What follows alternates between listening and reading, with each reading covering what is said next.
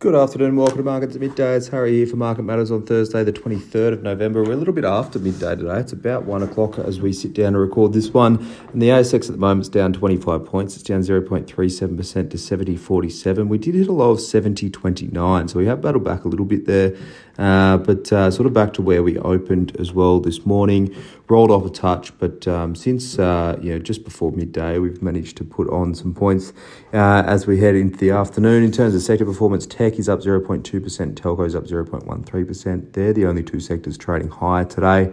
Uh, worst sectors, materials down 0.85% and energy down 0.53%.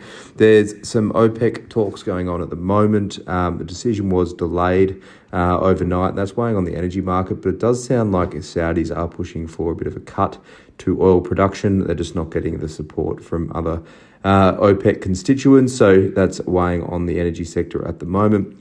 In terms of the hottest three stocks, AMP, it's up 5.88%. Link, LNK is up 3.35%, and Lovisa, LOV, up 3.8%. The weaker stocks, Chalice Mining, CHN's down 5.16%, Weebit Nano, WBT's down 4.27%, and AGL Energy down 4.2%. Just quickly, uh, a couple of small snippets of news, not um, not too much major news coming across the board today.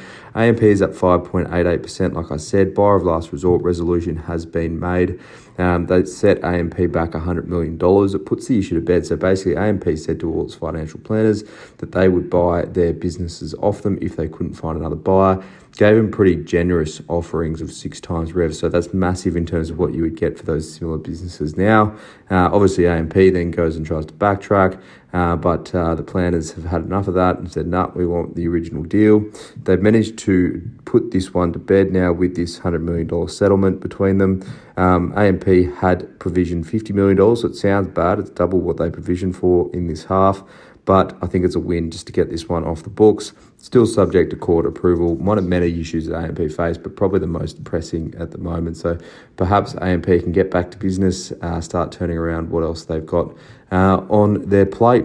Nick Scali, NCK, it's down 9.47% at the moment. The MD uh, Anthony Scali uh, has sold a good chunk of stock. He sold 4.6 million shares. It's about 5.5% of shares on issue. He still holds 6.4 million shares, about, so about 8%, but he sold a big chunk of it. So that's um, about 40% of his holding there. It still remains the largest shareholder. Managed to get these away at $11. It was about a 6% discount to that, but now a premium. So shares are trading just above $10.50 at the moment. So a slight, pre- a slight premium to where they are now. Obviously, a pretty steep discount to where they were yesterday afternoon, uh, but a bit of weakness across that stock uh, today. Um, elsewhere, Origin Energy, they were set to hold their uh, their shareholder bid for their shareholder vote rather for the bid from Brookfield.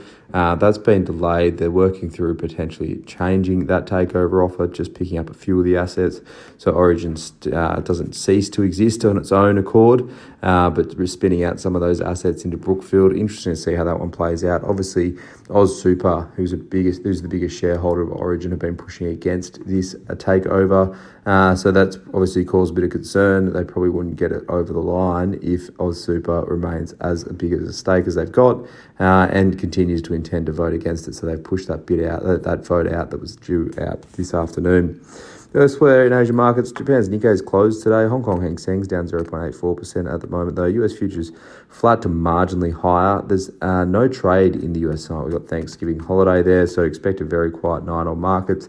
Probably expect a quiet night tomorrow night as well as we head into the weekend. But interesting, interesting to see how the ASX holds up without a US lead tonight. But for now, that's all for markets at midday for you Thursday. I hope you enjoy the rest of your afternoon. And as always, look out for the Market Matters reports.